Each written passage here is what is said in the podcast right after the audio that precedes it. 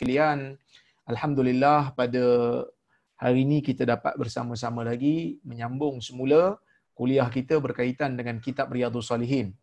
Dan insya-Allah kita hari ini akan masuk uh, bab yang baru iaitu babus sidq. Bab bercakap benar. Kata Al-Imam An-Nawawi rahimahullah, qala Allah Ta'ala Ya ayyuhalladzina amanu taqullaha wa kunu ma'as sadiqin.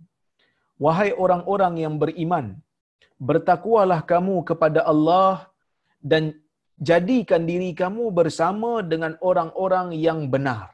Bersama dengan orang-orang yang bercakap benar. Surah Al-Baqarah ayat 119. Kemudian Allah Subhanahu wa taala berfirman lagi was-sadiqina was-sadiqat. Allah memuji golongan-golongan yang uh, berlaku baik dengan menjanjikan mereka balasan yang baik di syurga nanti di hari akhirat nanti dengan balasan syurga dan pengampunan antara golongan yang Allah Taala puji dalam suratul ahzab ini ialah Allah Taala kata was-sadiqina was-sadiqat mereka yang bercakap benar daripada kalangan orang-orang lelaki dan kalangan orang-orang perempuan. Wa qala ta'ala dan Allah Subhanahu wa taala berfirman lagi falau sadaqullaha lakana khairan lahum jika orang-orang mukmin itu berlaku benar kepada Allah Subhanahu wa taala itu lebih baik untuk mereka maksudnya tuan-tuan dan puan-puan Imam Nawawi membawakan hadis-hadis ini ah sorry ayat-ayat Quran ini untuk membuktikan kepada kita bahawasanya sifat benar ini merupakan sifat yang mahmudah. Sifat bercakap benar ini merupakan sifat yang Allah Subhanahu wa taala anjurkan kepada kita untuk orang mukmin ah, ber, bersifat dengannya ataupun melaziminya, melazimi cakap benar. Maka Imam Nawawi bawakan ayat Quran ni nak nak buktikan kepada kita bercakap benar ni merupakan satu tuntutan agama. Kita orang ahli sunnah wal jamaah bercakap benar merupakan satu tuntutan. Cakap betul merupakan satu kewajipan. Kerana agama ini tidak akan ditegak. Agama ini tidak akan mungkin akan dipercayai oleh mana-mana orang melainkan dengan bercakap benar. Berbeza dengan golongan Syiah yang mana agama mereka berdiri di atas pembohongan dan penipuan. Maka sebab itu kita biasa dengar orang-orang Syiah ni mereka ada unsur taqiyah mereka ada sifat taqiyah. Apa itu taqiyah? Taqiyah itu ialah berpura-pura, menipu daya, cakap depan lain, cakap belakang lain. Maka ahli sunnah wal jamaah dia tak ada benda tu. Bercakap benar adalah tuntutan. Oleh kerana itulah manusia yang paling mulia di dalam agama ini setelah daripada Nabi Muhammad sallallahu alaihi wasallam ialah Abu Bakar As-Siddiq dikatakan Abu Bakar As-Siddiq itu sebagai siddiq kerana dia membenarkan Nabi sallallahu alaihi wasallam percaya dengan kebenaran yang dibawa oleh Nabi sallallahu alaihi wasallam maka sifat benar ni merupakan sifat wajib bagi Nabi Muhammad dan nabi-nabi yang Allah Taala lantik sepanjang zaman maka sebab itu di antara sifat yang wajib ha, bagi anbiya bagi para anbiya yang pertama dia mari siddiq as-siddiq amanah, tabligh dan fatanah. Kita semua belajar kan? Sidik merupakan benar, bercakap benar. Kerana Nabi, mana-mana Nabi Allah tidak pernah berbohong. Kerana apabila mereka berbohong, maka akan jatuhlah reputasi mereka, akan jadilah Nabi-Nabi ini orang yang tidak dipercayai. Maka sekali Nabi Allah menipu, maka selama-lamanya orang tak percaya lagi dekat Nabi. Maka orang akan sangsi. Yang ni betul ke tipu? Maka oleh kerana itulah Allah Taala pelihara ha, para anbiya daripada sifat menipu, daripada sifat berbohong. Maka sebab itu Nabi sallallahu alaihi wasallam sentiasa bercakap benar dan Abu Bakar membenarkan Nabi sallallahu alaihi wasallam. Maka sebab itu Nabi ini dia gelak as-sadiqul masduq. Nabi merupakan orang yang benar, al-masduq sadiq orang yang benar, al-masduq orang yang dibenarkan oleh orang lain. Ha, orang yang dibenarkan oleh Allah, dibenarkan oleh malaikat dan dibenarkan oleh orang-orang yang beriman. Maka bila Nabi cakap, Allah Taala mengiyakan, malaikat mengiyakan dan orang-orang mukmin juga membenarkan. Ha, membenarkan cakap Nabi mengatakan Nabi tak bohong. Bahkan tuan-tuan dan puan kita akan jumpa dalam hadis ni, dalam hadis-hadis dalam bab ni, bukan kata orang Islam je kata Nabi betul, bahkan orang-orang yang bukan Islam pun menganggap Nabi sallallahu alaihi wasallam tidak pernah berbohong dan bercakap benar. Nanti kita akan tengok insya-Allah. So kita tengok hadis yang pertama.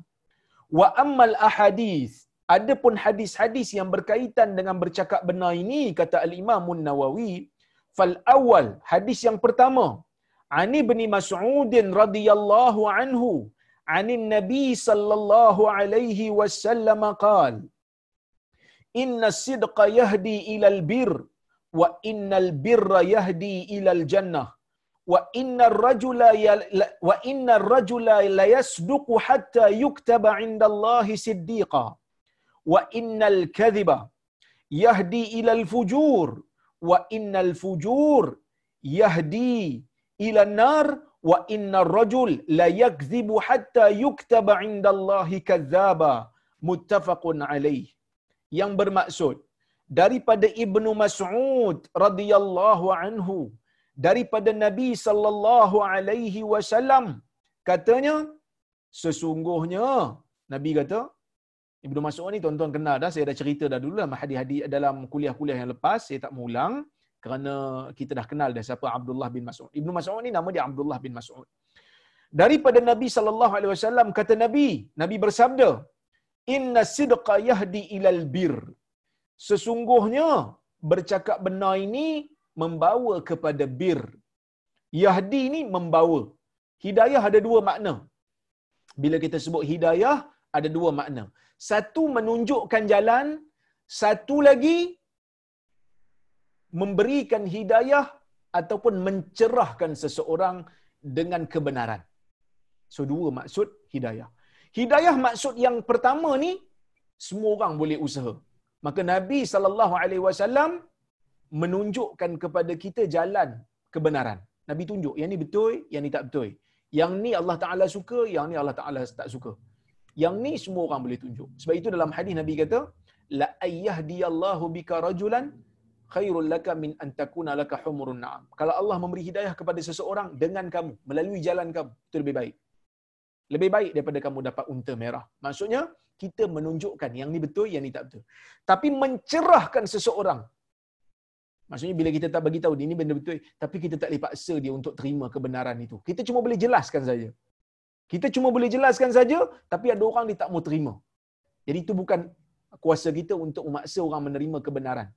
Ha, sebab itu Allah Taala sebut dalam Quran innaka la tahdi man ahbabta walakin Allah yahdi man yasha. Sesungguhnya kata Allah Subhanahu wa taala dalam Al-Quran Allah Taala bagi kat Nabi peringatan ketika mana Nabi sallallahu alaihi wasallam berusaha untuk uh, me, menjadikan bapa saudaranya tu masuk Islam Allah Subhanahu wa taala memberikan peringatan kepada Nabi sallallahu alaihi wasallam Nabi tak boleh paksa orang. Nabi cuma boleh bagi tahu je. Ni Allah Taala suka, ni Allah Taala benci. Ni Allah Taala suruh, yang ni Allah Taala larang. Yang ni Allah Taala ha, perintahkan untuk kita buat, yang ni Allah Taala perintahkan untuk kita tinggalkan. Yang ni Allah Taala suka, yang ni Allah Taala tak suka. Nabi cuma bagi tahu yang tu je. Ha? Nabi tak boleh paksa orang. Bapa saudara dia yang disayang pun dia tak boleh paksa untuk masuk Islam. Sebab itu dia Nabi SAW menyebutkan dalam riwayat ketika mana Abu Talib ha, sakit, gering, nak meninggal dunia, Nabi sebut, Nabi kata, Ya am, qul la ilaha illallah kalimatun kalimatan wahaju laka biha indallah. Wahai bapa saudaraku, sebutlah perkataan la ilaha illallah. Sebutlah perkataan la ilaha illallah yang merupakan satu kalimah yang aku boleh gunakan untuk berhujah di hadapan Allah menyelamatkan kamu. Maksudnya Nabi kata masuklah Islam. Ucaplah la ilaha illallah. Ha? Abu Talib tak mengucapkan. Ya?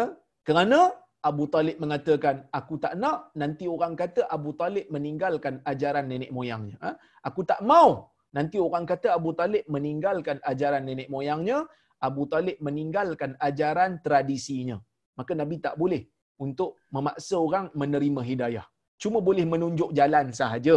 Maka sebab itu Allah Taala kata innaka la tahdi man ahbabta walakin Allah yahdi man yasha. Kamu wahai Muhammad tidak boleh memaksa orang menerima apa itu hidayah. Tetapi Allah lah yang memberikan hidayah kepada orang yang dia mahukan. Ya, bagi orang yang nak hidayah, Allah Taala bagi. Bagi orang yang tak nak, Allah Ta'ala tidak paksa. Kerana daripada awal Allah Ta'ala menjadikan dunia ini bergerak sebahagiannya dengan kehendak manusia yang dilakukan untuk diri dia. Allah Ta'ala tak paksa kita dalam beberapa keadaan. Ada benda Allah Ta'ala paksa kita. Bentuk muka, warna kulit, bangsa apa, lahir di mana, mati di mana, yang ni tak boleh pilih. Tapi nak jadi baik ke nak jadi jahat, boleh pilih. Nak makan apa, boleh pilih. Ha, tak nak makan apa, nak minum apa, boleh pilih. Tetapi sesuatu yang Allah berikan kita pilihan untuk kita memilih, setiap pilihan tu Allah Taala akan berikan kita apa tanggungjawab untuk kita jawab di hadapan Allah. Jadi kalau Allah bagi kita pilihan, nak pilih yang ni ke nak pilih yang ni? Ni jahat, ni baik. Allah Taala suruh kita pilih. Kita pilih yang jahat, kita kena jawab depan Allah. Kita pilih yang baik, pun kita kena jawab dan Allah Taala akan berikan ganjaran yang baik kepada kita. Maka sebab itu tuan-tuan dan puan hidayah ni kita kena pahami dari dua aspek, ya, dari dua aspek. Maka sebab itu disebut kat sini Nabi kata, sesungguhnya kebenaran itu yahdi ilal bir, membawa kepada kebaikan. Maksudnya bukan hidayah yang Allah Taala bagi kat kita, tetapi dia menunjukkan. Jadi orang nak nakkan kebaikan kena berlaku baik. Ha, kena berlaku baik kerana berlaku baik ini merupakan salah satu sebab untuk Allah tunjukkan kepada kita mana satu betul mana satu salah. Allah yang memberikan, bukan kebenaran ini. Bukan apa ni bercakap benar ni yang menunjukkan kita apa menjadikan kita tercerah menerima kebenaran. Allah yang Allah yang berkuasa. Cuma dia menunjukkan sahaja. Para ulama berbeza pendapat dengan maksud albir, kebaikan. Albir ni sebahagian ulama mentafsirkan kebaikan tu maksudnya syurga. Ada yang kata bercakap benar membawa kepada syurga. Ha, bercakap benar menunjukkan kepada syurga. Menjadikan seseorang itu berada di atas jalan untuk ke syurga. Tetapi majoriti ulama tidak bersetuju dengan tafsiran ini. Ha, tafsiran yang betul, kebaikan ni merangkumi semua perkara yang Allah Ta'ala suka. Jadi kalau kita ni nak selamatkan diri, kena bercakap benar. Ha, kena ikut jalan Nabi Muhammad sallallahu alaihi wasallam kena cakap betul. Tapi tuan-tuan dan puan Mungkin ada orang kata, oh, Ustaz, insyaAllah Ustaz, saya boleh cakap betul ini boleh. Memang tuan-tuan dan perempuan, bercakap benar ni dalam keadaan biasa mungkin mudah. Bercakap benar ni dalam keadaan yang tidak terpaksa mungkin senang. Orang tanya kita, dah makan ke belum? Ah ha, cakap betul. Belum. Orang tanya kita, dah makan ke belum? Jawablah. Saya belum makan. Cakap betul. Saya tak tipu. Ni betul. Senang. Kalau orang tanya kita, ha? Ah, dah mandi ke belum? Belum. Cakap betul-betul. Tak ada masalah. Tapi, bercakap benar dalam keadaan dengan bercakap benar tu akan hilang dunia kita. Dengan bercakap benar tu akan menyebabkan kita mungkin dimusuhi. Dengan bercakap benar tu mungkin menyebabkan dunia kita hilang. Ini susah. Tetapi para anbiya telah membuktikan kepada kita mereka sanggup bercakap benar walaupun hilang reputasi mereka di sisi majoriti masyarakat. Mereka telah membuktikan kepada kita bahawasanya mereka rela untuk bercakap benar kerana mereka mengharapkan keredaan Allah berbanding keredaan keredaan manusia. Maka tuan-tuan dan puan Nabi sallallahu alaihi wasallam merupakan orang yang digelar al-amin. Orang yang digelar uh, amanah. Al-amin ni maksudnya orang yang amanah sebelum daripada Islam nabi ini dipercayai cakap nabi orang pegang nabi menjadi pemutus orang bergaduh jumpa nabi untuk nabi selesaikan tapi bila nabi Muhammad sallallahu alaihi wasallam memulakan dakwahnya ajak orang untuk menyembah Allah semata-mata maka pada waktu itulah nabi dimusuhi dan digelar sebagai orang yang menipu digelar sebagai orang yang apa ni Uh, berbohong, digelar sebagai tukang sihir, digelar sebagai orang gila. Tuan-tuan dan puan-puan yang rahmati Allah, tapi Nabi tetap bercakap benar. Ya, kita pun sama, orang Islam ni terutama pendakwah, kena cakap betul. Kena cakap benar. Walaupun berdepan dengan situasi yang genting. Ha, walaupun dengan bercakap benar ni akan menyebabkan kita susah belakang hari. Hilang tempat kita nak ceramah hilang tempat kita nak berkuliah. Tak apa, cakap benar. Saya ada satu pengalaman. Kan? Saya pergi surau, satu surau tu. Eh? Saya sebut satu benda, mengajar, mengajar benda yang betul. Tiba-tiba orang tanya soalan saya jawab, saya jawab betul. Ha, jadi jawapan tu tidak selari dengan amalan tradisi orang Melayu. Maka bila saya jawab tu, ada orang tak setuju, dia orang tak puas hati dengan saya.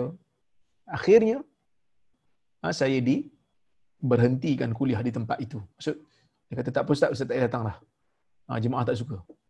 Ha, kenapa tak suka? Kerana saya sebut benda yang mereka tak suka. Tapi saya puas hati. Kenapa saya puas hati? Kerana saya tak ada kepentingan apa. Saya cakap benda yang Nabi sebut. Saya cakap benda yang Allah Ta'ala perintahkan. Tapi ada orang, sebahagiannya, mungkin kadang-kadang bila orang tanya, dia pun tengok je kan. Kalau aku cakap ni orang tak suka pula, maka dia berlapik, berlapik, berlapik sama-sama. Lama-lama orang tak faham apa dia nak sampaikan. Maka kita nilai diri. Saya tak kata saya baik, tapi kita usaha supaya kita bercakap benar, ha, supaya kita ni bila bercakap, bukan bercakap di atas kepentingan pribadi, terutama dalam bab agama ni. Agama tak boleh ada kepentingan pribadi. Ya, agama mesti kepentingan Allah dan Rasul. Apa yang Allah Ta'ala sebut, apa yang Rasul sebut. Dan kita amal apa yang kita buat, apa yang kita suka, tak ada kaitan dengan tak ada kaitan dengan agama. Eh, apa yang masyarakat suka, sedangkan Allah tak suka, tu tak ada kaitan dengan agama. Maka kita kena clear benda ni. Mungkin kita kata ah, bercakap benar ni senang je ya ustaz. No. Tak tak sesenang yang kita jangka dalam setengah keadaan. Nabi sallallahu alaihi wasallam sewaktu dia balik Ha, daripada peristiwa Isra' dan Mi'raj. Kita semua tahu dalam peristiwa Isra' dan Mi'raj ni Nabi sallallahu alaihi wasallam diperjalankan oleh Allah Subhanahu wa taala daripada Baitul Maqdis eh, daripada Mekah ke Baitul Maqdis. Ya. Daripada Mekah ke Baitul Maqdis.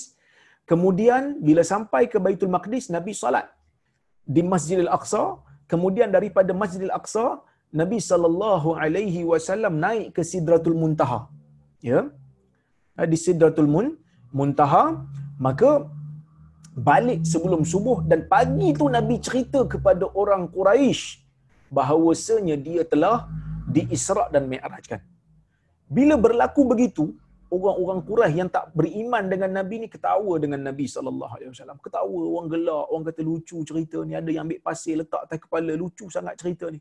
Ha, lawak sangat ni, hang buat lawak apa ni? Orang tak percaya dengan Nabi sallallahu alaihi wasallam.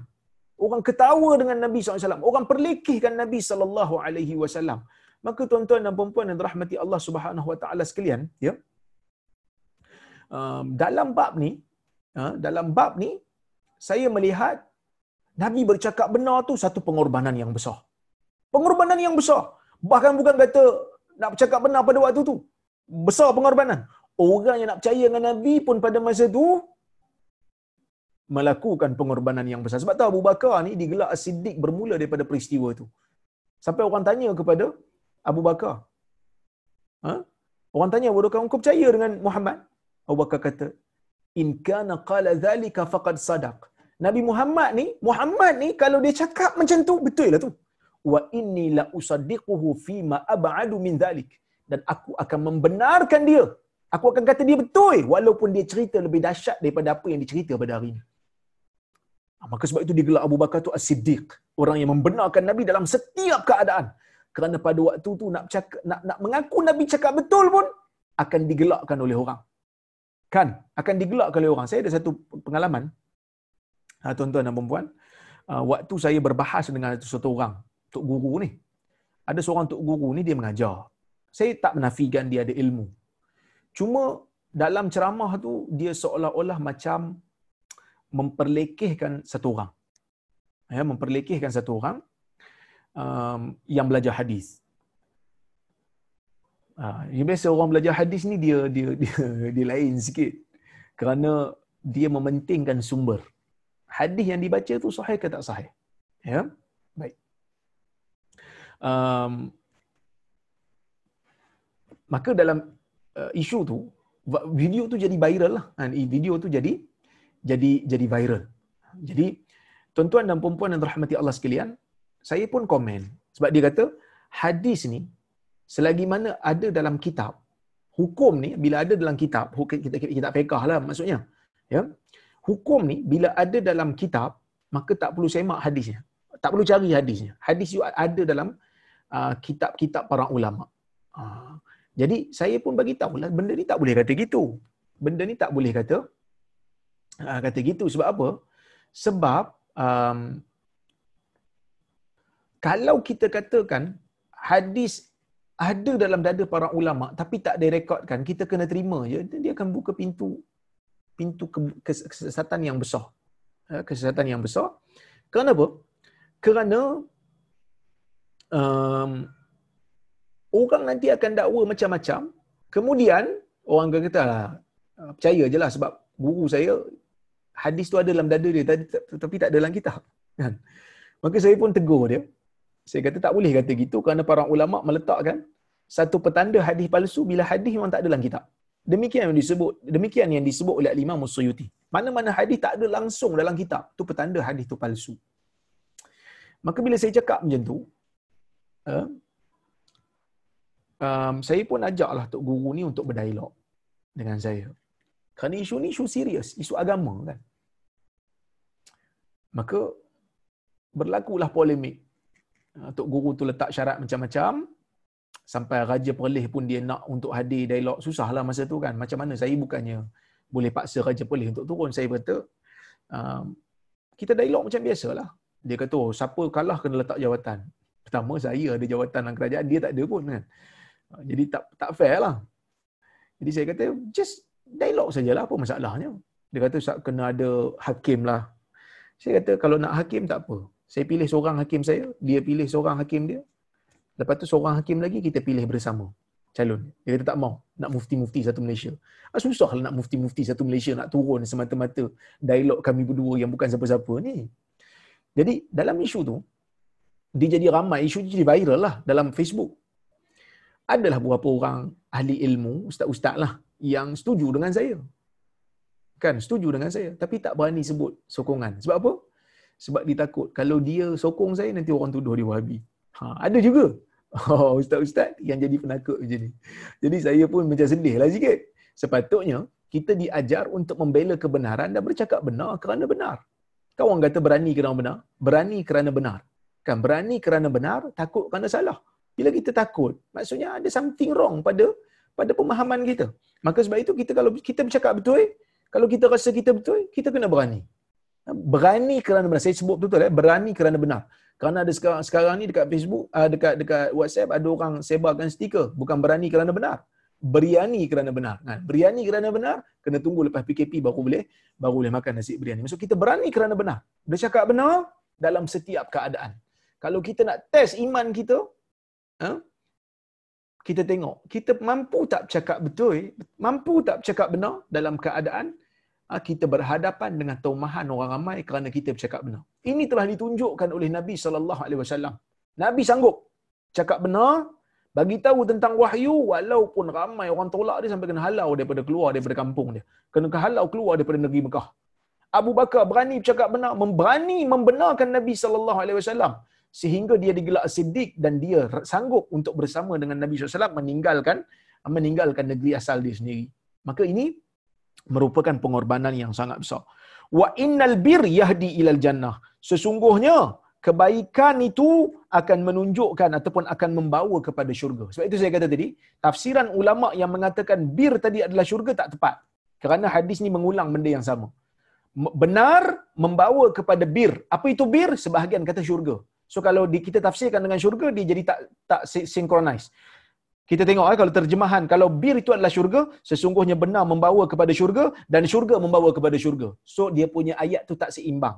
Maka sebab itu tafsiran ulama yang kena bercakap benar itu akan membawa kepada kebaikan yang Allah Taala suka. Dan kebaikan yang Allah Taala suka akan membawa kepada syurga. Wa inna rajul dan seseorang lelaki, bukan hanya lelaki tetapi semua orang seseorang yang bercakap la yasduq bercakap benar. Hatta yuktaba indallahi siddiqa. Sehingga ditulis di sisi Allah dia orang yang benar. Maksudnya sehingga dia ni dikenali oleh uh, malaikat-malaikat dia bercakap benar. Ha itu satu kelebihan yang sangat dahsyat. Wa innal kadhiba yahdi ilal fujur. Sesungguhnya bercakap bohong membawa kepada membawa kepada kejahatan. Ha, fujur ni dalam bahasa Arab dia bermaksud pecah, koyak, ya. Dan dalam bahasa syarak bila sebut fujur jahat. Maksudnya mengoyakkan ha, mengoyakkan uh, gambaran ataupun perisai agama. Itu maksud fujur ya. Sebab itu orang jahat ni kita panggil fajir, orang yang jahat. Ya, orang yang jahat kita panggil fajir ataupun fasik. Baik. Um, Nabi kata sesungguhnya pembohongan membawa kepada kejahatan. Bohong ni tak sekali-kali membawa kepada kebaikan. Tak ada. Dia bawa kepada kejahatan. Maka sebab itu dalam bab hadis palsu ni, dia hadis palsu, hadis bohong. Tak boleh kita kata, ya, memanglah hadis ni palsu. Tapi tak apalah, kita nak balik, kita nak ajak orang kembali kepada agama. Kita nak ambil pengajaran, tak boleh. Bohong tak boleh bawa orang balik pada agama. Dulu tuan-tuan ingat tak masa tahun 90-an dulu ada kononnya orang nampak apa ni apa uh, bayang-bayang dekat langit. Saya ingat dulu. Saya ingat masa tu saya kecil lagi. Saya, saya ingat saya di Selangor, saya tak silap. Ada orang nampak bayang-bayang uh, rambut terbakar lah apalah. Jadi lama-lama orang panik. Orang pun kembali kepada agama. Tapi kembali agama disebabkan panik ni, dia tak lama. Sebab kita bohong. Orang duk ingat macam, oh dekat dah nak kiamat. Bohong. Contoh eh, dulu sebelum Ramadan baru ni, ada satu kuliah agama yang disebarkan dalam Facebook. Kononnya, Ramadan kali ni akan berlakunya dukhan. Akan berlakunya akan ber, akan berlakunya satu jeritan iaitu bila 15 Ramadan berlaku pada hari Jumaat. Maka dekat-dekat nak kiamat dia kata. Hadis ni hadis palsu. Sebahagiannya palsu, sebahagiannya terlalu dhaif. Jadi ramai orang dok sebar kan. Tiba-tiba betul lah memang uh, bulan Ramadan tahun ni, 15 Ramadan memang berlaku hari Jumaat. Tapi tak ada apa pun. Tak ada apa pun yang berlaku. Maka apa jadi? Orang mula-mula bila dengar kuliah ustaz ni dia takut. Lama-lama bila tahu dia adalah hadis yang bohong, hadis yang tidak sahih, maka orang kata, hmm, tak payahlah lambat lagi nak kiamat. So orang lama-lama rasa fed up sebab benda tak betul. Maka sebab itu dalam agama ni dia tak boleh ada bohong. Dalam agama tak boleh bohong. Ha, tak boleh nak bohong, tak boleh nak tipu. Kerana lama-lama orang, orang akan tahu kita adalah bohong, kita tipu. Maka sebab itu kita kena bercakap benar sentiasa.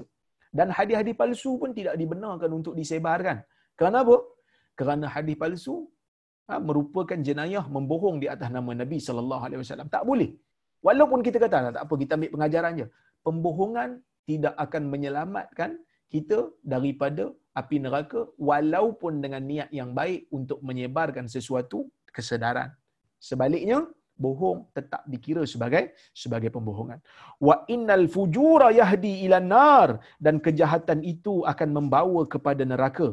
Wa innar rajul dan sesungguhnya rajul sesungguhnya seseorang itu la yakzibu akan berbohong hatta yuktaba indallahi kazzaba sehingga dia ditulis di sisi Allah ah, sebagai seorang yang suka berdusta ah, sebagai orang yang ah, suka berdusta maka tuan-tuan dan puan yang dirahmati Allah Subhanahu wa taala sekalian ya hadis ini membuktikan kepada kita tentang kepentingan kepentingan bercakap benar kepentingan untuk kita uh, menjauhkan diri kita daripada sifat berbohong. Ha, menjauhkan diri kita daripada sifat berbohong. Baik. Kita tengok pada hadis yang berikutnya.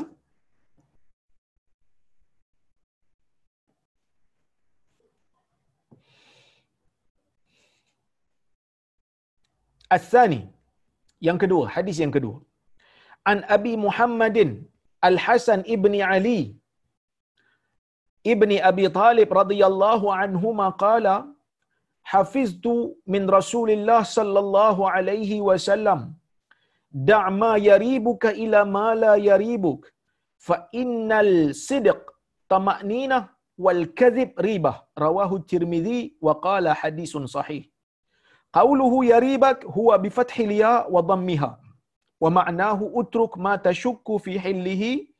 Wa'dil ila ma la tashukku fi hadis yang kedua daripada Abi Muhammad Al Hasan bin Ali bin Abi Talib radhiyallahu anhuma Hasan bin Ali ya um, Hasan bin Ali bin Abi Talib ni anak anak Ali bin Abi Talib lah yang mana Hasan ni lahir pada bulan Ramadan, pertengahan Ramadan tahun ketiga Hijrah. Tahun ketiga Hijrah, anak Ali bin Abi Talib dengan Fatimah. Yang mana Ali bin Abi Talib ni sepupu Nabi dan dalam masa yang sama dia adalah menantu Nabi sallallahu alaihi wasallam yang mana Hasan ni merupakan di antara orang yang dia punya jasad dia muka dia lebih kurang macam Nabi sallallahu alaihi wasallam. Yang mana Hasan dan Husain ni Nabi puji dalam sebuah hadis Nabi kata Al Hasan Al Hasan wal Husain sayyida syababi ahli jannah hadis riwayat Tirmizi. Hasan dan Husain merupakan penghulu bagi pemuda di syurga. Ya, penghulu bagi uh, pemuda di di syurga. Baik.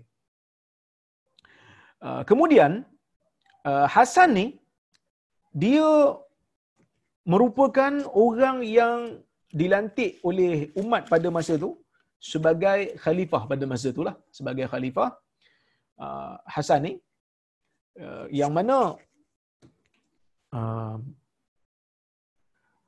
setelah dia dilantik masa itu Muawiyah dilantik oleh orang Syam untuk menguasai uh, pimpinan di Syam.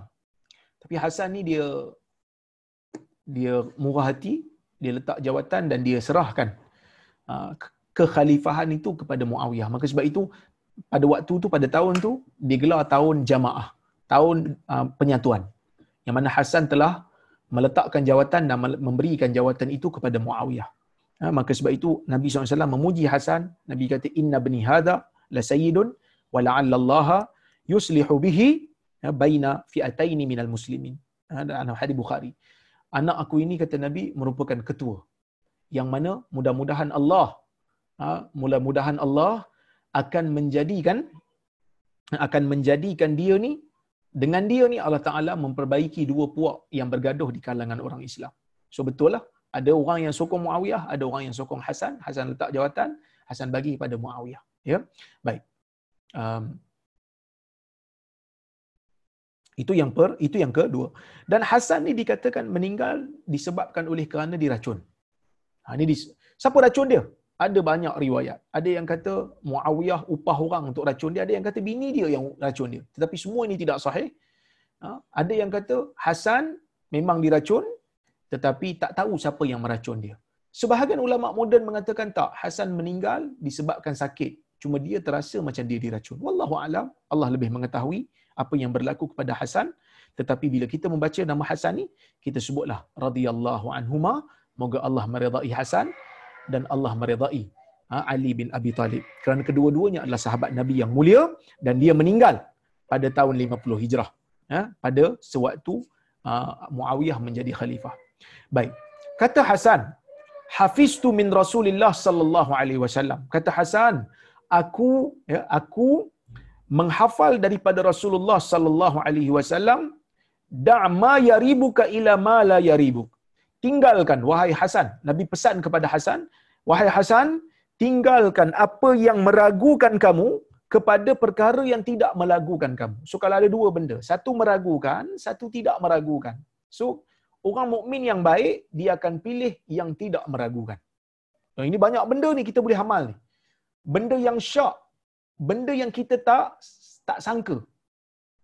Ya um, benda yang kita tak tak jangka benda tu betul ke tidak? Kan? Tinggalkan. Jangan ambil. Ha, faedahnya bila kita sebut bila Nabi sebut kepada Hasan tinggalkan benda yang meragukan pergi kepada benda yang tak meragukan. Maksudnya benda kalau meragukan kamu jangan ambil. Ambil benda yang tak meragukan. Benda ni tak ragu ambil.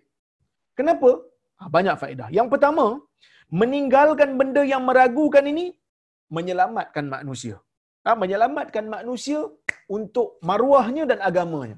So kalau benda tu meragukan, jangan ambil. Kenapa jangan ambil? Kita tak tahu benda ni halal ke tak halal. Kita tak tahu benda ni betul ke tak betul. Kita tak tahu benda ni sah ke tak sah. Tinggalkan. Tak ada siapa nak cakap tentang kita. Tak ada siapa nak pertikaikan kita. Tak ada siapa nak tohmah kita. So kita buat benda yang confirm. Benda yang confirm Allah Ta'ala suka, benda yang confirm Allah Ta'ala sayang, benda yang confirm Nabi tunjuk dalam hadis, yang ni kita buat dulu. Dan hadis ni membukti, uh, membuktikan kepada kita tentang keutamaan untuk beramal dengan hadis yang sahih dan hasan. Berbanding hadis yang dhaif ataupun hadis yang palsu. Maksudnya ulama-ulama dulu mereka akan cuba untuk beramal dengan hadis yang sahih dulu. Dah habis amal hadis sahih, baru cari hadis yang dhaif. Kenapa? Kerana hadis yang sahih itu confirm. Kita hari ni tak cari yang dhaif-dhaif dulu. Yang mana yang sahih tak apalah, yang sahih ni kita tak nak buat lah, tak biasa buat. Kita ambil yang dhaif-dhaif dulu. Ha, ini masalah kita. Sebaliknya, Nabi ajar benda yang lain. Bukan saya kata tak boleh beramal dengan hadis dhaif. Boleh beramal dengan hadis dhaif. Tapi jangan beramal dengan hadis dhaif sehingga menyebabkan kita mengabaikan hadis-hadis yang sahih. Kita bagi contoh yang mudah saja. Benda yang paling mudah. Tuan-tuan dan puan yang rahmati Allah sekalian. Bila kita lepas makan, kita baca doa apa? Biasanya kita akan baca Alhamdulillahillazi at'amana wa saqana wa ja'alana minal muslimin. Segala puji bagi Allah yang telah memberikan kami makan, memberikan kami minum dan menjadikan kami daripada kalangan orang Islam. Hadis ini dhaif. Sanad dia dhaif. Kenapa kita tak baca yang sahih? Yang sahihnya apa? Alhamdulillahillazi kafana wa arwana ghaira makfiyin wala makfur. Alhamdulillahillazi kafana. Segala puji bagi Allah yang telah mencukupkan kami. Memberikan kami cukup makan. Wa, wa arwana dan menghilangkan dahaga kami. Ghaira makfi. Tapi kami tetap rasa tak cukup. Jangan sekat lagi nikmat ni, esok kami nak makan lagi. Kami nak minum lagi. Wala makfur dan kami tidak kufur dengan nikmat Tuhan. Kami ucapkan Alhamdulillah dan kami menjadi hamba yang taat. Ini sahih dalam sahih Bukhari. Tapi berapa ramai di kalangan kita yang amal hadis yang sahih? Sebaliknya kita amal yang dhaif. Dhaif itu bukan saya kata tak ada amal, dia doa juga, dia puji Tuhan juga. Tapi jangan tinggalkan yang sahih. Sahih buat dulu. Ataupun dalam hadis ada juga yang menyebutkan doa yang sahih lepas makan. Alhamdulillahillazi at'amani hadha wa razaqanihi min ghairi haulin minni wala quwwah. Alhamdulillahillazi segala puji bagi Allah. At'amani hadha yang memberikan kami yang memberikan saya makan perkara ini. Yang memberikan saya makan rezeki ini. Wa razaqanihi dan memberikan saya rezeki dengannya. Min ghairi haulin minni tanpa ada kekuatan daripada aku wala quwwah. Tanpa ada bantuan daripada aku dan kekuatan. Maksudnya Allah taala memberikan nikmat ni walaupun aku tak ada apa-apa usaha untuk mendapatkannya. Tuhan bagi aku makan. Ini yang sahih. So kita amal yang sahih dulu berbanding yang yang dhaif. Bila amal yang sahih kemudian nak dah semua amal yang sahih nak bagi lengkap lagi dan amal yang dhaif kita tak terbalik amal yang dhaif dulu lepas tu yang sahih tinggal terbalik kita ni ha? maka sebab itu hadis ini memberikan kita satu pengajaran. Kenapa yang dhaif itu kita uh, kita tunggu selepas kita amal yang sahih? Kerana yang dhaif ni kita tak tahu. Daripada Nabi ke tidak? Betul ke tidak Nabi sebut benda ni? Yang sahih ni confirm dah. So ambil yang sahih dulu. Tinggalkan tinggalkan yang dhaif. Itu yang pertama. Yang kedua, meninggalkan perkara yang uh, meragukan kita ni merupakan rahmat daripada Allah. Rahmat daripada Allah kepada hamba-Nya. Kerana kita tak tahu semua benda tuan-tuan dan puan-puan. Dalam dunia ni banyak benda kita tak tahu. Dalam dunia ni ada benda yang kita tak boleh pasti. Betul ke tak? Kalau kita di apa ni di di di dibebankan oleh Allah Subhanahu Wa Taala untuk kita pegang benda yang ataupun kita siasat benda yang meragukan kita, kita tak akan mampu untuk untuk menyiasat dalam semua perkara. Ya? Ya? Ha, baik. Maka dalam isu Allah membenarkan kita untuk meninggalkan perkara yang meragukan rahmat sebenarnya. Sebab kita tak mampu tak mampu nak semak dalam keadaan. Contohlah kita solat umpamanya. Kita solat lepas tu kita ragu. Eh, aku ni kentut ke tak? Rahmat Allah benda yang meragukan tinggalkan. Itu raguan, itu hanya keraguan, saya amal benda yang yakin. Yakinnya wuduk masih ada. Ya, kalaulah kata kita kena berhenti setiap kali ada keraguan, maka ia akan memenatkan kita. Ha, ia akan memenatkan kita dan mungkin ramai orang akan terkena penyakit was-was pula lepas ni. Itu adalah rahmat Allah. Allah Ta'ala tidak bebankan kita dengan perkara yang kita meragukan. Ha, perkara yang meragukan kita. Benda tak ada bukti, tak ada. Benda tak ada bukti. Dalam bab fiqah pun sama. Tengok tempat. Ha, kita tengok tempat kita nak salat. Ha? Tengok tak ada ni, tak ada najis. Tengok bau pun tak ada, warna pun tak ada. Dan kita solat kat situ, tak ada najis. Ha, mungkin, eh tak ada Ustaz, mungkin, mungkin lah sebelum ni ada orang datang sini kencing ke kita tak tahu. Mungkin ustaz ada binatang ni berak di sini kita tak tahu. Itu semua mungkin-mungkin selagi mana tidak ada bukti tak ada. Senang cerita dalam bab agama ni tak ada bukti, tak ada kesan, tak ada apa. Ha, tak ada siapa bagi tahu dengan khabar yang meyakinkan, tak ada. So kekal ia seperti mana asalnya. Kerana Allah tidak membebankan kita dengan perkara yang kita tak tahu. Kalau Allah Ta'ala wajibkan kita untuk siasat, oh jenuh kita. Kena pergi siasat pula benda yang syak. Tak. Allah Ta'ala kata tinggalkan. Nabi kata tinggalkan benda yang meragukan. Pergi kepada benda yang tak meragukan. Pertama, menyelamatkan agama, menyelamatkan maruah. Bila kita buat benda yang tak meragukan, tak ada orang kata kita salah, tak ada orang nak petikai kita. Yang kedua, dan agama kita pun selamat. Maksudnya kita tak mungkin, benda tu tak tahu halal ke haram, tinggalkan. Ambil yang confirm halal. Jelas halalnya. Maka dalam isu ni kita menyelamatkan agama. Yang kedua, ah, ia rahmat kepada Allah untuk orang Islam. Allah Ta'ala tak bebankan mereka dengan benda yang mereka tidak mampu untuk mengetahuinya. Kita solat tak tahu, dua ke tiga, dua ke tiga, ambil yang yakin, ambil dua. Jangan Allah Ta'ala tak wajibkan kita untuk pergi siasat pula. Dua ketiga, dua ketiga. Selagi tak dapat keputusan, berhenti kat situ. Lima jam tak dapat keputusan. Tak habis-habis solat lima jam. Ya, tak habis-habis solat kita lima jam. Maka dalam isu ni, saya melihat, ya, ha, saya melihat uh, tidak ada masalah untuk kita sebagai orang Islam ni untuk beramal dengan hadis ini. Bahkan ia merupakan hadis yang memudahkan uh, memudahkan uh, kita untuk kita beramal sebagai seorang uh, Islam. Ya? Baik. Itu yang seterusnya. Maka yang ketiga, antara faedah yang ketiga yang boleh kita ambil daripada hadis ini adalah um, hadis ini membuktikan kepada kita juga bahawasanya perkara yang mela, uh, apa ni perkara yang mela, apa ni meragukan kita ya meragukan kita tidak um, di apa tidak uh, begitu banyak sehingga kita boleh tinggalkan saja. Ha, maksudnya benda yang meragukan ni tak banyak. Sama ada benda tu yakin haram atau yakin halal. Yang mana yang meragukan tak banyak. So tinggalkan saja. Ya, tinggalkan saja maka um, tidak menjadi masalah.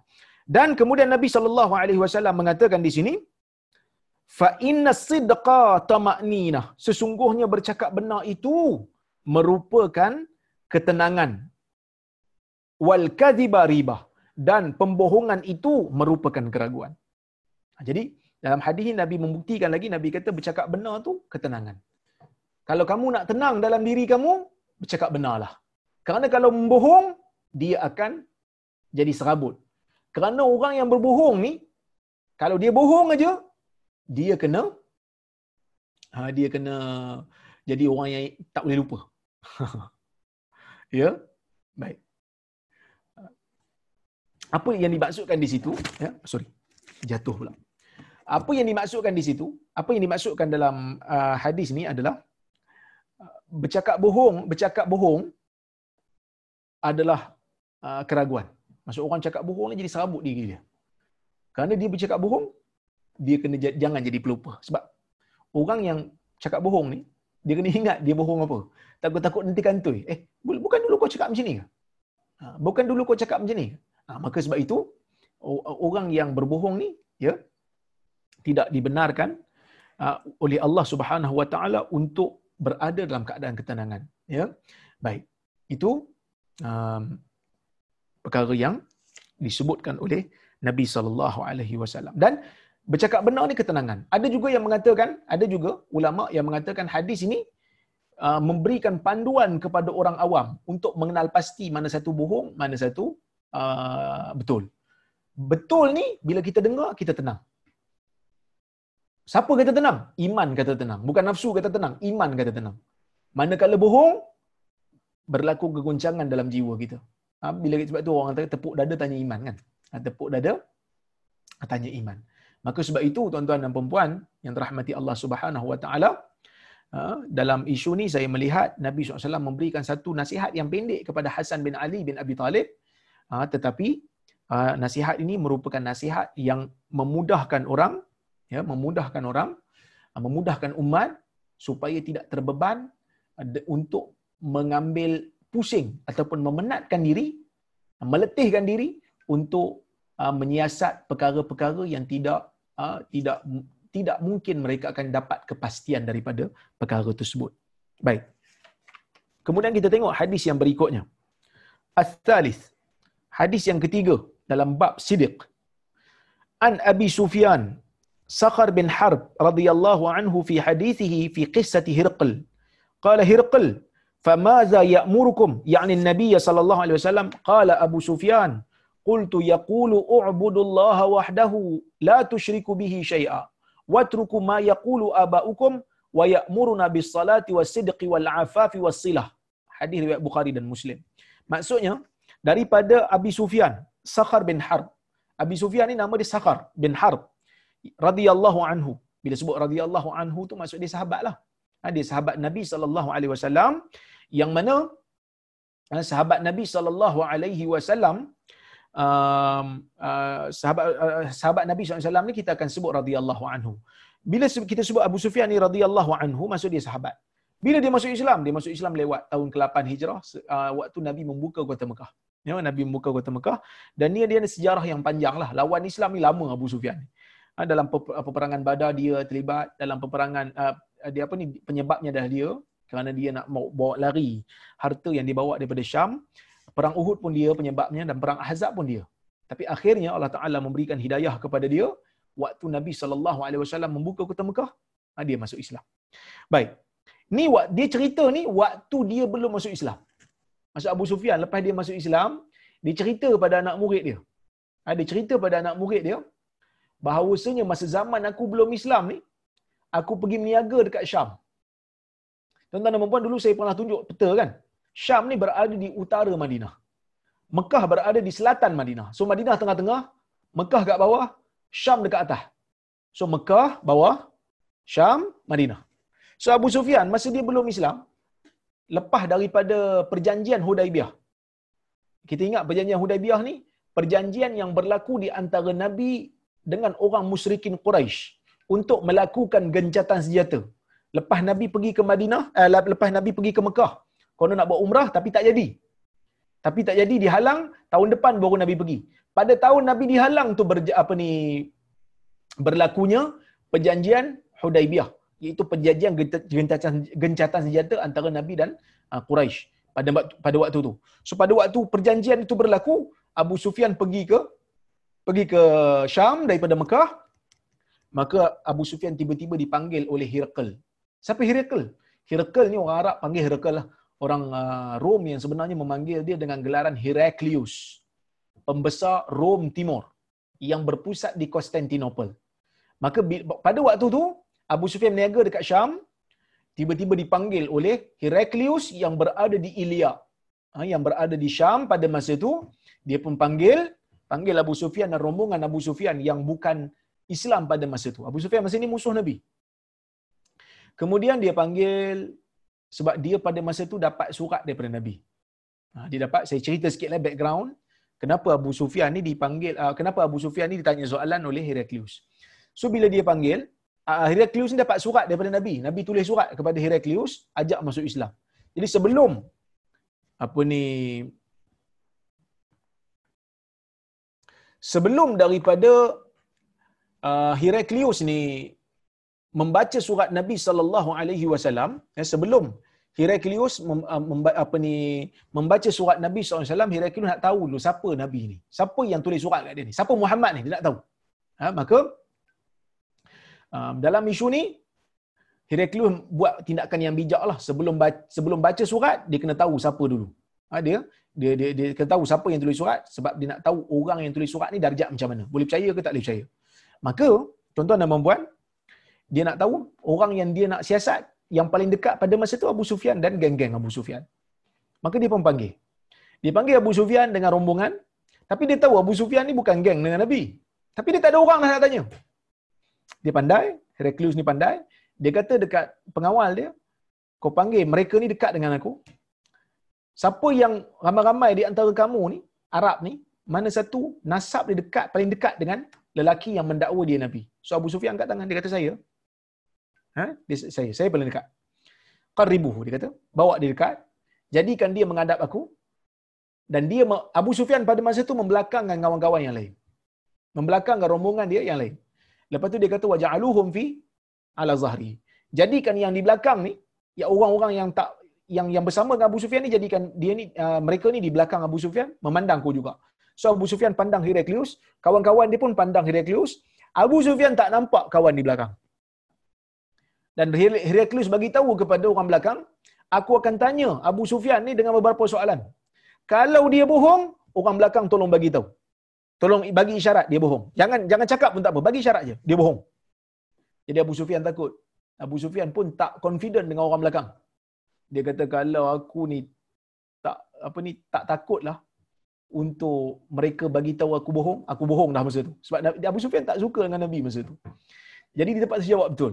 Antara soalan-soalan yang ditanya pada masa tu, soalan-soalan yang ditanya kepada Abu Sufyan pada masa uh, pada masa tu, banyaklah soalan ditanya. Antaranya, ya antara yang ditanya kepada Abu Sufyan ni lah. Abu Sufyan kata, "Famadha ya'murukum?" Soalan dia banyak tuan-tuan dan puan. Soalan dia banyak. Jadi tuan-tuan, kalau nak tahu tentang soalan Heraklius ni ataupun syarah hadis yang lengkap berkenaan dengan Heraklius ni, tuan-tuan dan puan boleh Google saya punya apa? Saya punya YouTube. Ha? Hadis surat Heraklius kepada uh, uh, sorry, hadis surat Nabi kepada Heraklius. Uh, di, YouTube ada kok tak silap. Ya. Baik. Saya ada huraikan dulu dalam satu kuliah. Sekejap saya, saya carikan kalau ada. Ya, 2005, uh, 2016. Saya ada satu kuliah, 2 jam 15 minit saya hurai. Ya, 2 jam 15 minit saya huraikan hadis ni.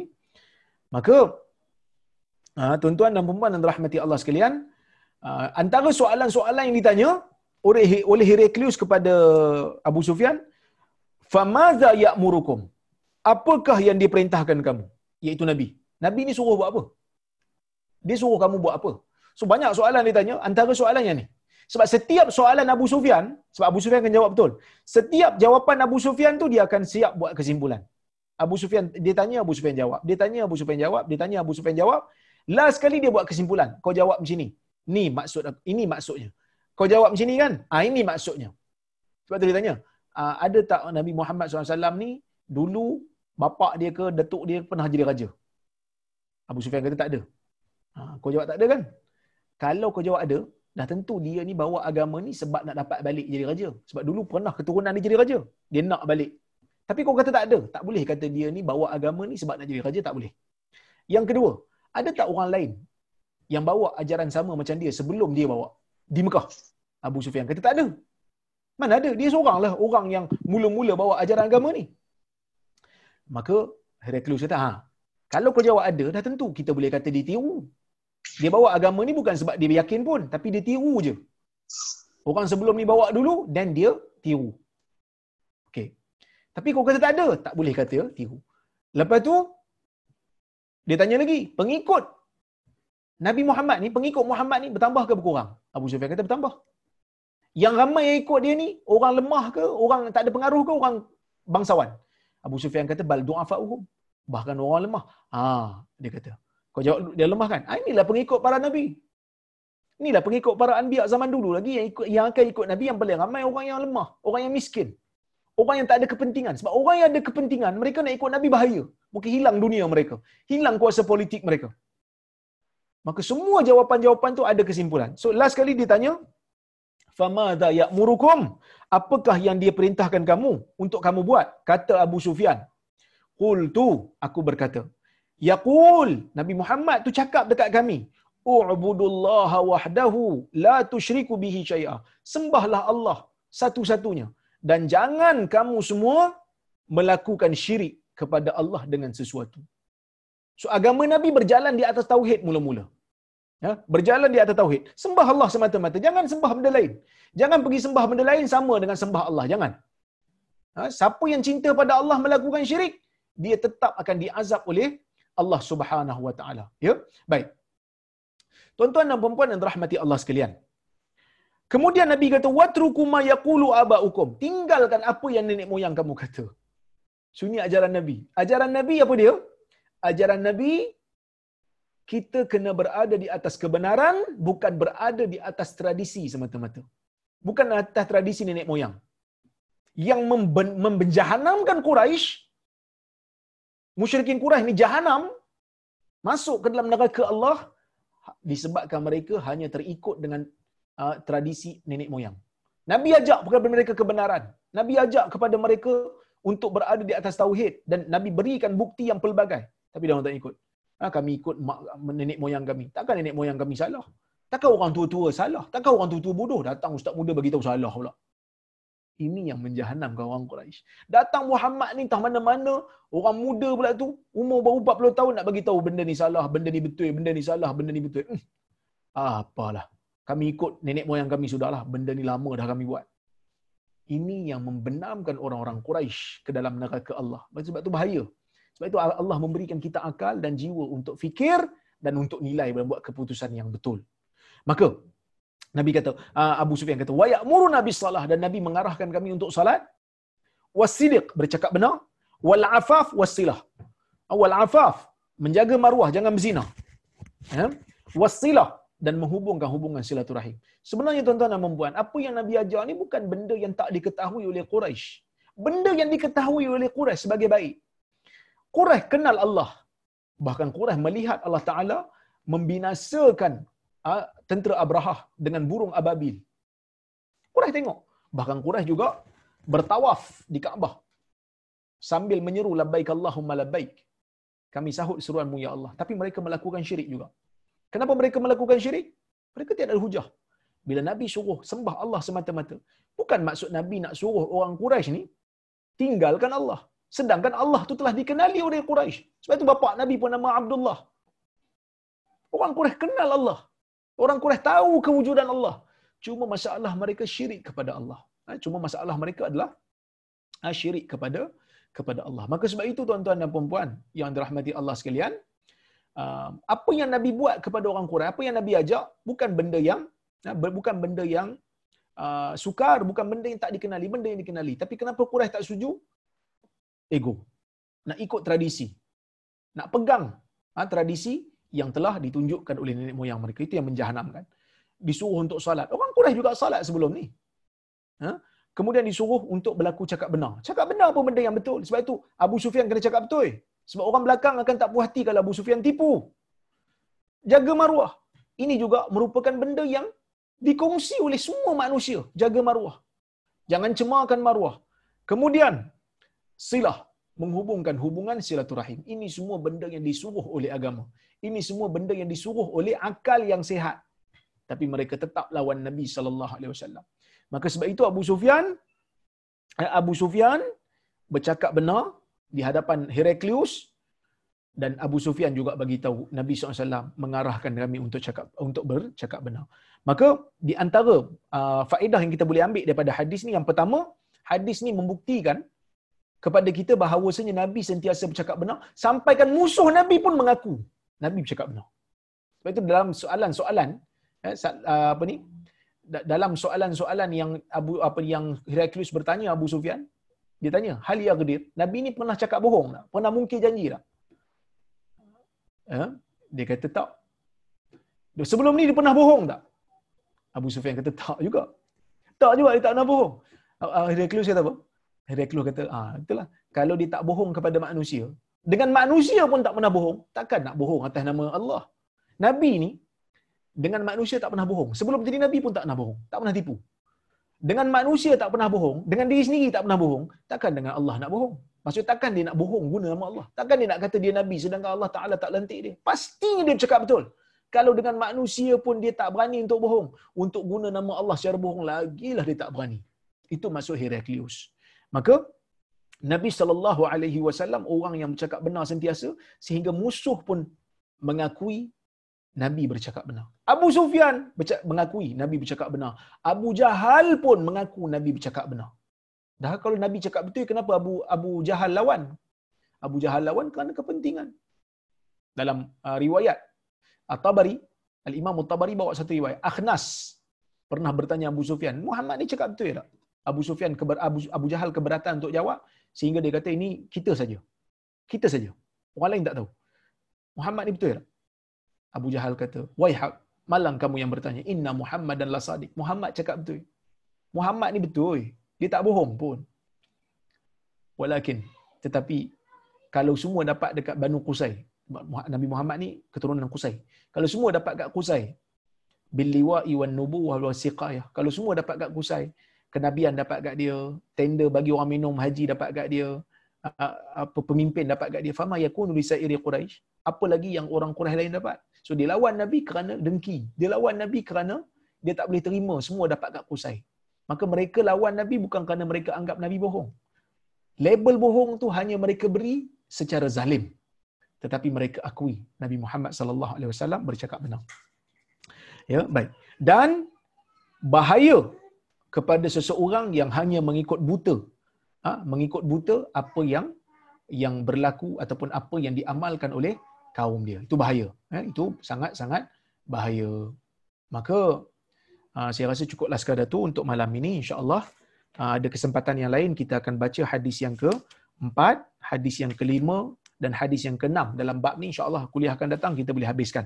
Saya saya apa? Saya jangka boleh habis untuk bab ni kita akan masuk bab yang baru insya-Allah. Baik.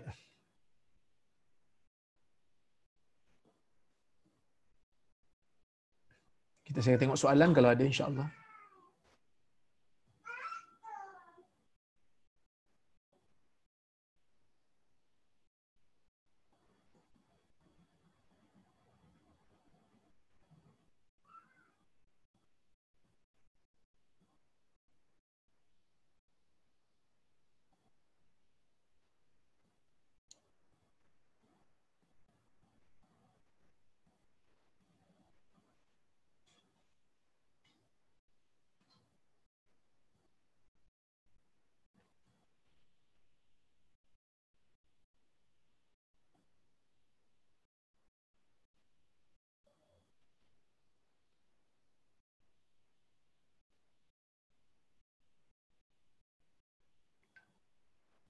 Okey, ada soalan di sini.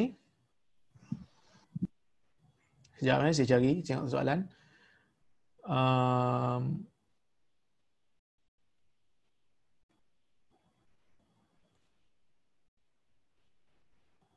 Ustaz boleh tak berikan penjelasan dan pencerahan tentang bab membaca Yasin dan tahlil untuk si mati? Hmm. Okey. Baik, tuan-tuan dan puan-puan yang dirahmati Allah sekalian um, dia ada dua isu kat sini. Isu pertama memberi makan. Ha, keluarga si mati memberi makan pada malam kematian ataupun selepas kematian berdasarkan kepada kiraan mayat mati. Maksudnya malam pertama, malam ke-40, malam ke-120. Ini adalah bid'ah menurut para ulama. Kenapa? Kerana um, memberi makan ini disyariatkan bila berlaku kematian, disyariatkan memberi makan adalah jiran memberi makan kepada keluarga si mati. Ini berdasarkan kepada hadis yang sahih. Nabi SAW mengatakan, Isna'u li ali Ja'far ta'aman fa innahum qad ja'ahum ma yashghuluhum. Ha? Atau Berikan, uh, uh, buatkan makan kepada keluarga Ja'far. Ja'far meninggal dunia di Mu'tah, dalam peperangan Mu'tah di Jordan.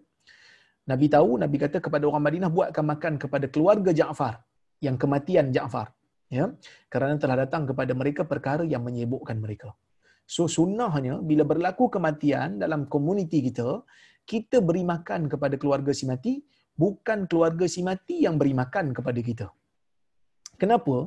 Kerana memberi makan ini bila kita beri makan, bila kita galakkan orang yang kematian keluarganya memberi makan, kita dah menyibukkan dia sedangkan dia sedang bersedih.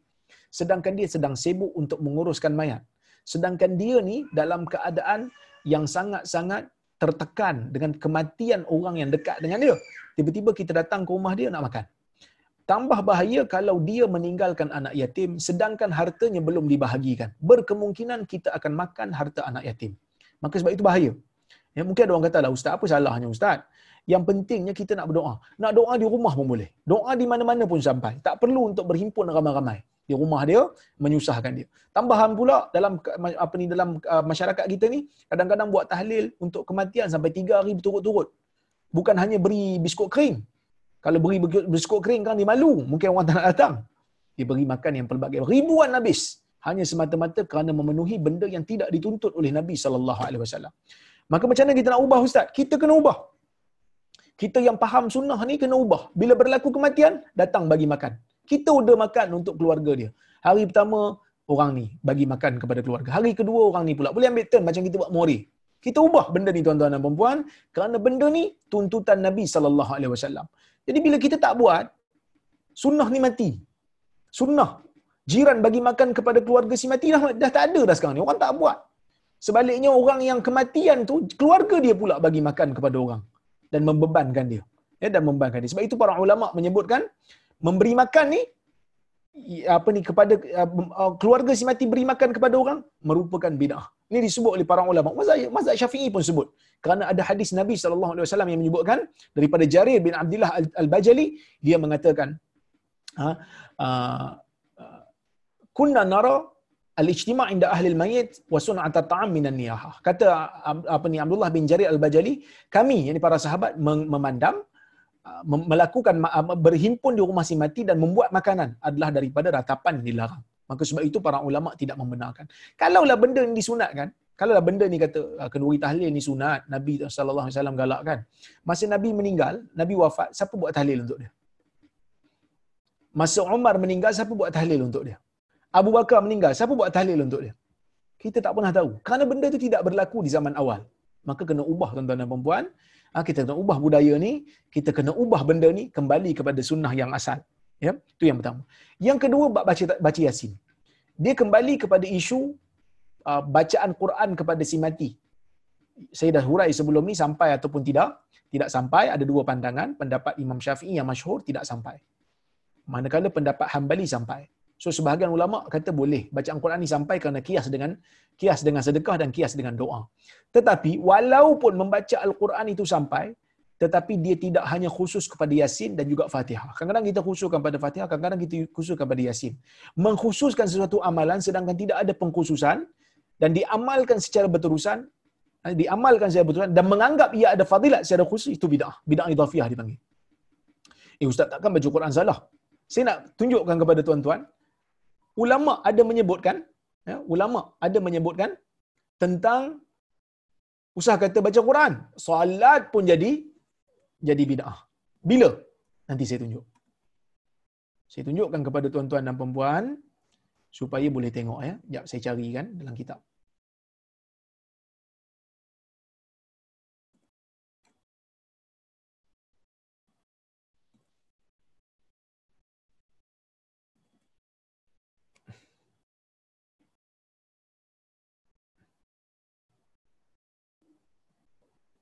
Okey. Tuan-tuan dan puan mungkin boleh tengok dekat saya punya skrin ni, saya sharekan skrin.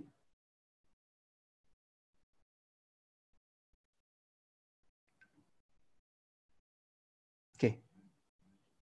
Ni kitab Al-Majmu' eh. Al-Majmu' karya Al-Imam An-Nawawi, mazhab Syafi'i. Cetakan Darul Fikir, tahun dicetak 1997, tempat dicetak Beirut. Okey. Kata Imam Nawawi, perkara yang ke-10, salat yang dikenali dengan salat ragaib, iaitu 12 rakaat yang dikerjakan di antara maghrib dan isyak pada awal Jumaat di bulan Rajab dan salat pada malam nisfu Syaban sebanyak 100 rakaat. Kedua-dua salat ini adalah bid'ah, mungkar dan buruk. Jangan terperdaya walaupun ia disebut dalam kitab Qutul Qulub dan Ihya Ulumuddin. Dan hadis-hadis yang disebutkan dalam bab ini semuanya adalah batil. Ha, semuanya hadis tidak sahih.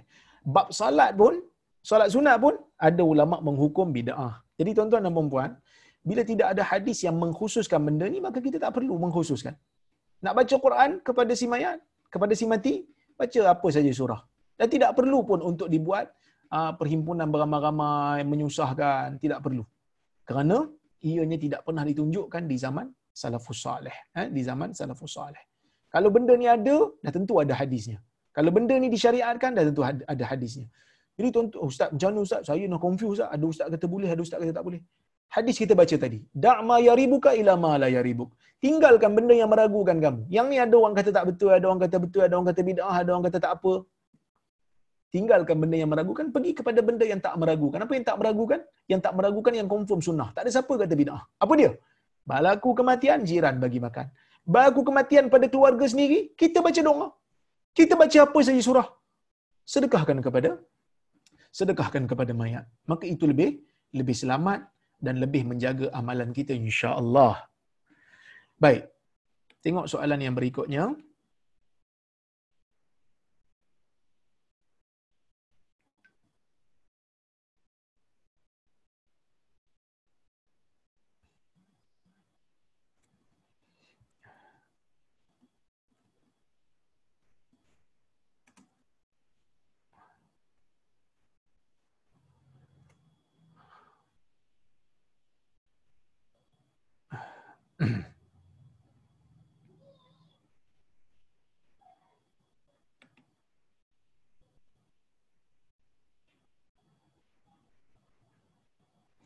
Okey.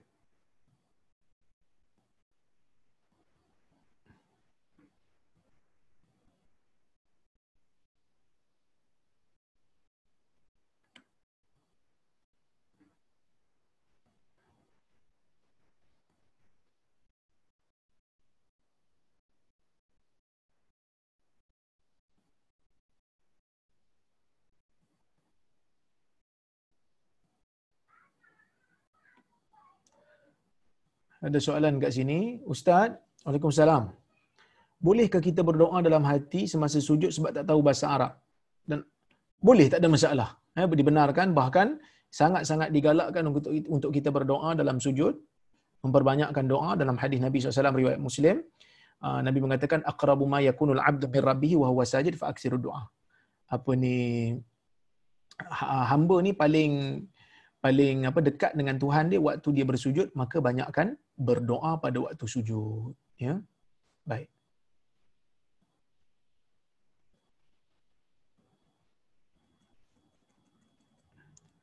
Okey, kita tengok yang lain pula.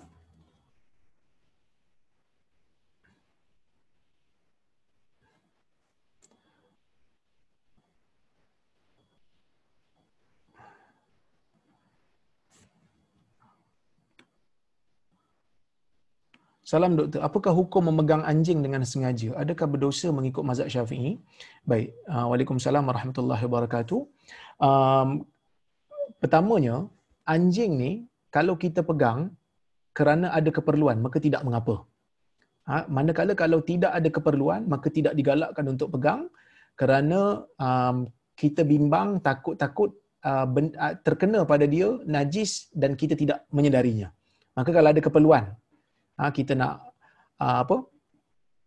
Uh, nak didik dia supaya dia tahu kan? Ha, maka tidak mengapa ada keperluan ada hajat tidak mengapa untuk pegang. Kalau tak ada keperluan apa-apa tidak perlu untuk pegang. Ha, tidak tidak tidak tidak digalakkan untuk pegang. Kerana kita bimbang dia ada basah kita tak sedar. Ya ini ha, ada Datuk Farid sebut salam ustaz berani kerana benar dan berani untuk mencari kebenaran. Ya betul. Betul Datuk. Berani kerana benar dan berani untuk mencari kebenaran. Ya, berani juga untuk mencari. Kadang-kadang ada orang takut nak cari kebenaran. Dia kata kalau saya tahu benda ni nanti susah pula pada saya. Ha, ini jangan takut, tak ada masalah. Ini soalan last dia kata. Adakah dibenarkan untuk trim janggut supaya kemas atau adakah berdosa kalau shave janggut? Apakah keutamaan untuk mengikut sunnah dalam membela janggut? Baik.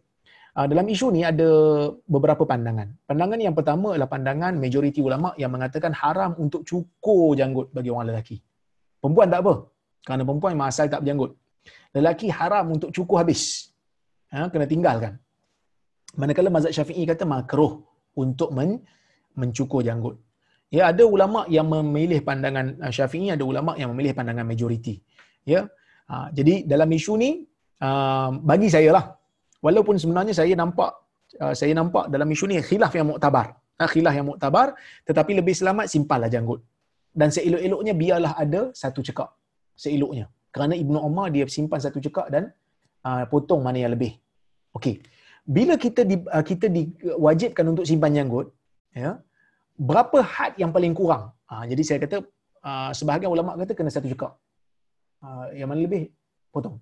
Habis tu ustaz tak, tak, tak satu cekak pun, saya ni tuan-tuan jangan ikut saya. Kenapa jangan ikut saya? Kerana saya ni ada sakit kulit. Ha, saya ada sakit kulit, saya kena psoriasis yang mana kalau saya simpan panjang saja janggut saya dia akan luka habis. Rambut saya pun ha, ini pun rambut saya ni sebenarnya tuan-tuan nampak kan? Rambut saya ni macam tak apa? pendek lah sebelum ni panjang kan ha, ini isteri saya yang potong sebab kedai, kedai, kedai gunting sebelum ni tutup dah, dah luka-luka dah kepala saya ni tapi jangan risaulah dia tak berjangkit nanti orang kata takut nak salam ustaz takut apa ni lepas PKP ni mungkin takut nak salam sebab takut berjangkit. Dia tak berjangkit. Isteri saya pun tak kena. Saya seorang je kena. Kerana saya sakit kulit yang mana bila panjang saja dia akan luka. Dia akan timbul kuping-kuping akan luka. Sebab tu saya kena nipiskan. Ni pun dah kena nipiskan ni sebab dia dah mula dia dah mula luka. Tapi kalau boleh kalau tuan-tuan tak ada masalah simpan satu cekak. Eh? Kalau kurang daripada tu, sebahagian ulama kata tak boleh. Tetapi Syekh Al-Maghamisi, Saleh Al-Maghamisi, seorang ulama daripada Saudi, dia kata, bila Ibnu Umar benarkan potong, maka bolehlah potong. Cuma tinggalkan supaya nampak ada. Ha, itu pendapat yang saya rasa kuat jugalah. Maksudnya biarkan nampak janggut tu. Ha, biarkan nampak janggut tu. Tapi kalau ada orang yang nak pegang mazhab syafi'i, dia kata tak apa Ustaz, saya nak cukur juga. Tak ada masalah. Tapi kalau tak ada keperluan, buat apa nak potong? Biarlah nampak janggut tu di situ. Kerana ada janggut, setiap kali ada dan kita simpan janggut kerana sunnah, setiap kali janggut tu ada, setiap kali itu kita dapat pahala. Pahala yang kita panggil uh, pahala yang uh, free, pahala yang percuma. Baik. Kemudian, Ustaz, kisah Isra' Mi'raj. Selepas Rasulullah SAW pulang, bukankah ada para sahabat yang tak percaya dengan Isra' Mi'raj ni? Apa yang dah jadi pada mereka? Sebahagian daripada ulama-ulama sirah mengatakan, sebahagian daripada mereka uh, murtad sebahagian pada mereka tetapi sebahagian ulama yang moden ni mereka tidak percaya dengan riwayat yang sahabat murtad lepas Isra dan Mi'raj menurut mereka ha, yang yang murtad tu orang yang yang nak masuk Islam tapi tak jadi asalnya dia nak masuk dah dah, dah jinak tak berani ada yang riwayat kalau kita tengok riwayat Ibn Ishaq kata ada yang masuk tapi tak begitu kuat imannya akhirnya murtad ya tapi mereka ni bukan sahabat yang besar lah. Ha. Ada yang ada yang tak setuju, tapi tidak disebutkan nama-nama mereka. Okey. Assalamualaikum doktor. Waalaikumsalam. Untuk bacaan doa iftitah, mana yang betul-betul sunnah? Allahu akbar kabira atau Allahumma ba'id baini? Kedua-duanya sunnah. Allahu akbar kabira walhamdulillahi katsira wa subhanallahi bukratan wa asila. Ini doa iftitah pertama. Sahih. Allahumma ba'id baini wa baina khataya kama ba'adta baini al-masyriqi wal maghrib. Juga sahih dalam hadis. Ada doa-doa yang lain. Subhanakallahumma wa bihamdik wa tabaraka ismuk wa ta'ala jadduk wa la ilaha ghairu juga sahih. Ada lagi bacaan-bacaan yang lain. Ha, boleh tengok dalam buku saya Q&A uh, salat yang baru terbit. Baik.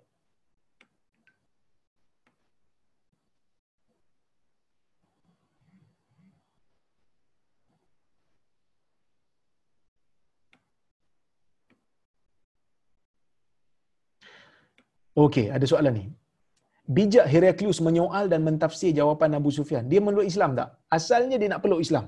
Tetapi akhirnya tak jadi peluk. Kenapa? Kerana dia panggil orang Rom. Dia tanya kepada orang Rom pada masa tu, adakah kamu setuju nak ikut Nabi ni? Supaya kamu lebih berjaya. Lebih matang. Orang Rom tak setuju. Semua pakat lari daripada dia. Tapi dia pandai, dia tutup pintu. Dia kunci pintu. Dewan tu sebelum orang Rom. Uh, sebelum ditanya orang Rom, maka pada waktu tu dia pun uh, apa dia tak berani untuk masuk Islam dia pun kata aku saja nak test kamu je. Sekarang aku tahu kamu kuat memegang agama Kristian. Maka Heraklius tidak masuk Islam disebabkan kerana mempertahankan tahtanya mempertahankan kedudukannya di dalam kerajaan Rom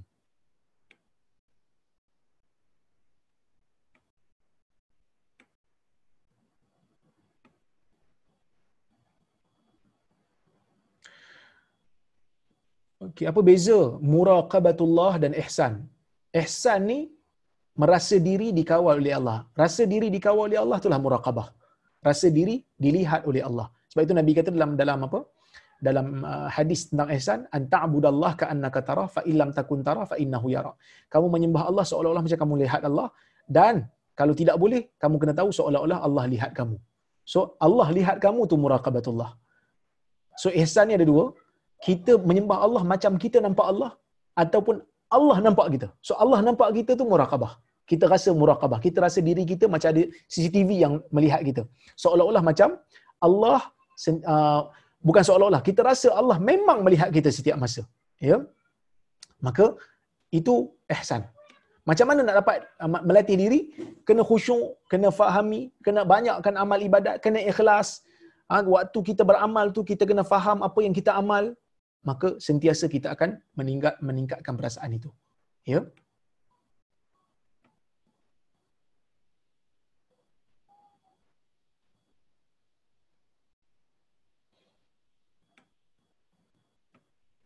Assalamualaikum warahmatullahi wabarakatuh. Bagaimana jika kita buat pinjaman sehingga berpuluh tahun seperti pinjaman rumah dan jika kita tidak panjang umur meninggal dunia, pinjaman belum habis bayar, adakah berdosa jika hutang itu tidak berbayar? Saya ingat benda ni tak ada isu kot. Ya. Yeah? Um, kerana dalam apa? Dalam uh, kontrak kita bila kita beli rumah sekarang ini, ya. Um, dia ada uh, takaful yang meletakkan um, syarat kalau kita meninggal takaful akan cover kalau tak silap saya lah ha, maksudnya kat sekarang ni tak ada isu dah ya uh, dalam isu tu. Maksudnya kalau betul-betul memang apa memang uh, dia uh, berhutang sampai tak terbayar uh, maka kita kena tengoklah dia berhutang tu memang tujuan dia nak bayar ataupun tidak. Kalau tujuan dia masa dia berhutang tu dia memang tak nak bayar Allah Taala akan persoalkan dia. Tapi kalau memang dia nak bayar tapi tak mampu Allah Taala akan tolong bayarkan bagi bagi pihak dia. Ya?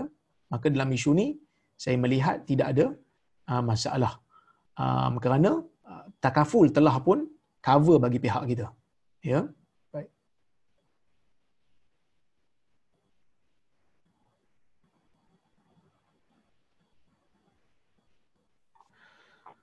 Baik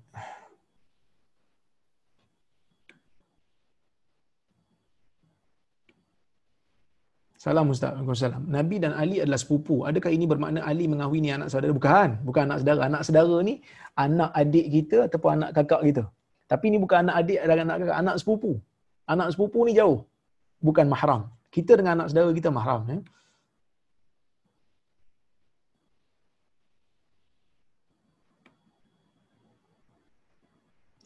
Assalamualaikum warahmatullahi wabarakatuh. Bagaimana kalau kita bersedekah tapi kita tak nak bagi tahu yang kita bersedekah pada orang-orang tersebut? Maka kita katakan ni daripada hamba Allah. Tak ada masalah. Kerana itu bukan bohong. Memang kita pun hamba Allah. Jangan bohonglah. Kita kata ini daripada hamba Allah. Jangan tak payah tahulah siapa. Hamba Allah. Kita pun hamba Allah juga. Itu bukan bohong. Itu menggunakan bahasa selindung.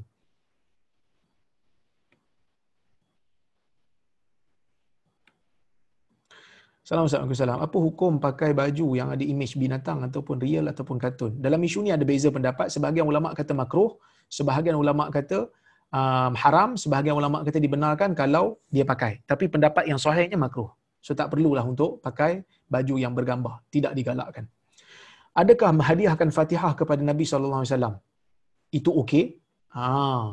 Dia baca Quran lepas tu dia kata ha saya hadiahkan pahala bacaan Quran ini kepada Nabi Muhammad sallallahu alaihi wasallam. Boleh ke tidak?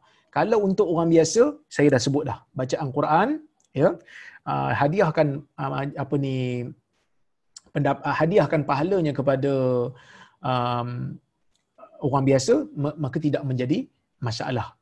Uh, menurut mazhab Hambali dan ini kebanyakan pendapat ulama yang terkemudian. Dia kata baca baca Quran hadiahkan pahala kepada orang biasa tak ada masalah. Ya tak ada masalah. Tetapi untuk nabi ni ada khilaf. Ada khilaf sebahagian ulama nah sebahagian ulama mengatakan tak boleh Ha, dia kata tak boleh kerana tidak ada uh, riwayat daripada Nabi yang Nabi mengizinkan orang sedekahkan pahala pada dia. Ha, bahkan uh, Nabi SAW tidak perlukan pun pahala kita. Kerana apa saja yang kita buat dari sudut ibadat, Nabi akan dapat pahala. Kenapa Nabi dapat pahala? Kerana Nabi SAW yang mengajarkan kita cara untuk beribadat. Antaranya Imam Nawawi.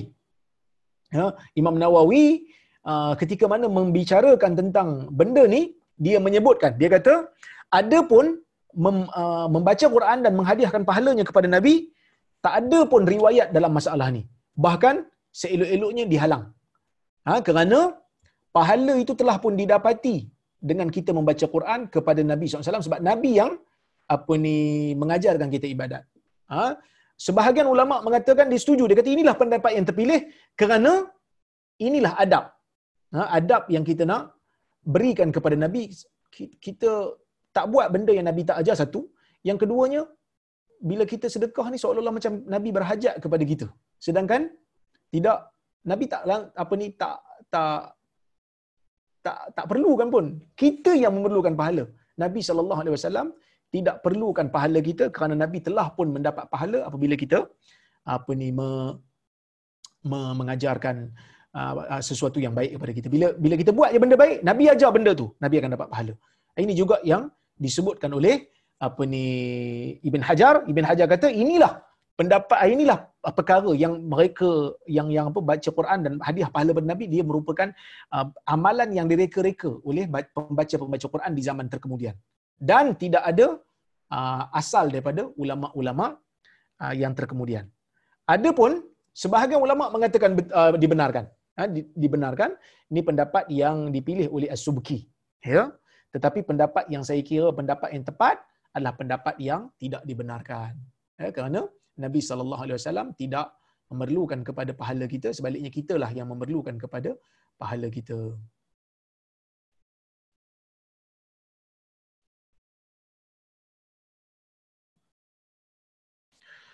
Okey. Uh, dulu saya ada janji ada soalan yang saya tinggalkan ya iaitu berkenaan dengan uh, adakah makruh solat uh, puasa dalam sebulan 4 hari berturut-turut saya dah cari pendapat ulama tidak ada yang memakruhkan. Hmm, bahkan dalam hadis Nabi SAW clear. Para sahabat kata Nabi ni ada waktu dia puasa sampai kami kata dia tak buka dalam sebulan ni. Ada waktu Nabi tak puasa langsung dalam sebulan sehingga kami kata dia tak puasa langsung. Maka ada ada hadis yang menunjukkan memang Nabi berpuasa berturut-turutan. Ya, berturut-turutan. Um, dan Nabi tidak Nabi akan puasa berturut-turutan lah bila masuk bulan Ramadan. Maka tidak menjadi satu kesalahan. Okey, wallahu alam. Sebahagian daripada soalan saya tangguhkan untuk perjumpaan dia akan datang. Insya-Allah kalau ada kesempatan kita bertemu lagi pada hari Khamis nanti insya-Allah. Uh, apa yang baik daripada Allah sebab saya pun tak lama ni. Ada banyak kali orang call ni saya kena tengok ya. Insya-Allah uh, yang ada yang tanya pasal apa? Um, berkenaan dengan istinja apa semua ni saya jawab uh, dalam kuliah akan datang insya-Allah. Wallahu taala alam saya sudahi uh, kuliah hari ini dengan aku lu qauli hadza wa astaghfirullahal azim li wa lakum. Uh, saya minta maaf kata kasar bahasa tidak saya kata aku lu qauli hadza wa astaghfirullahal azim li wa lakum. Assalamualaikum warahmatullahi wabarakatuh. Waalaikumsalam. Jazakumullah. Terima kasih Ustaz. Terima kasih. Terima kasih. Sama. Waalaikumsalam.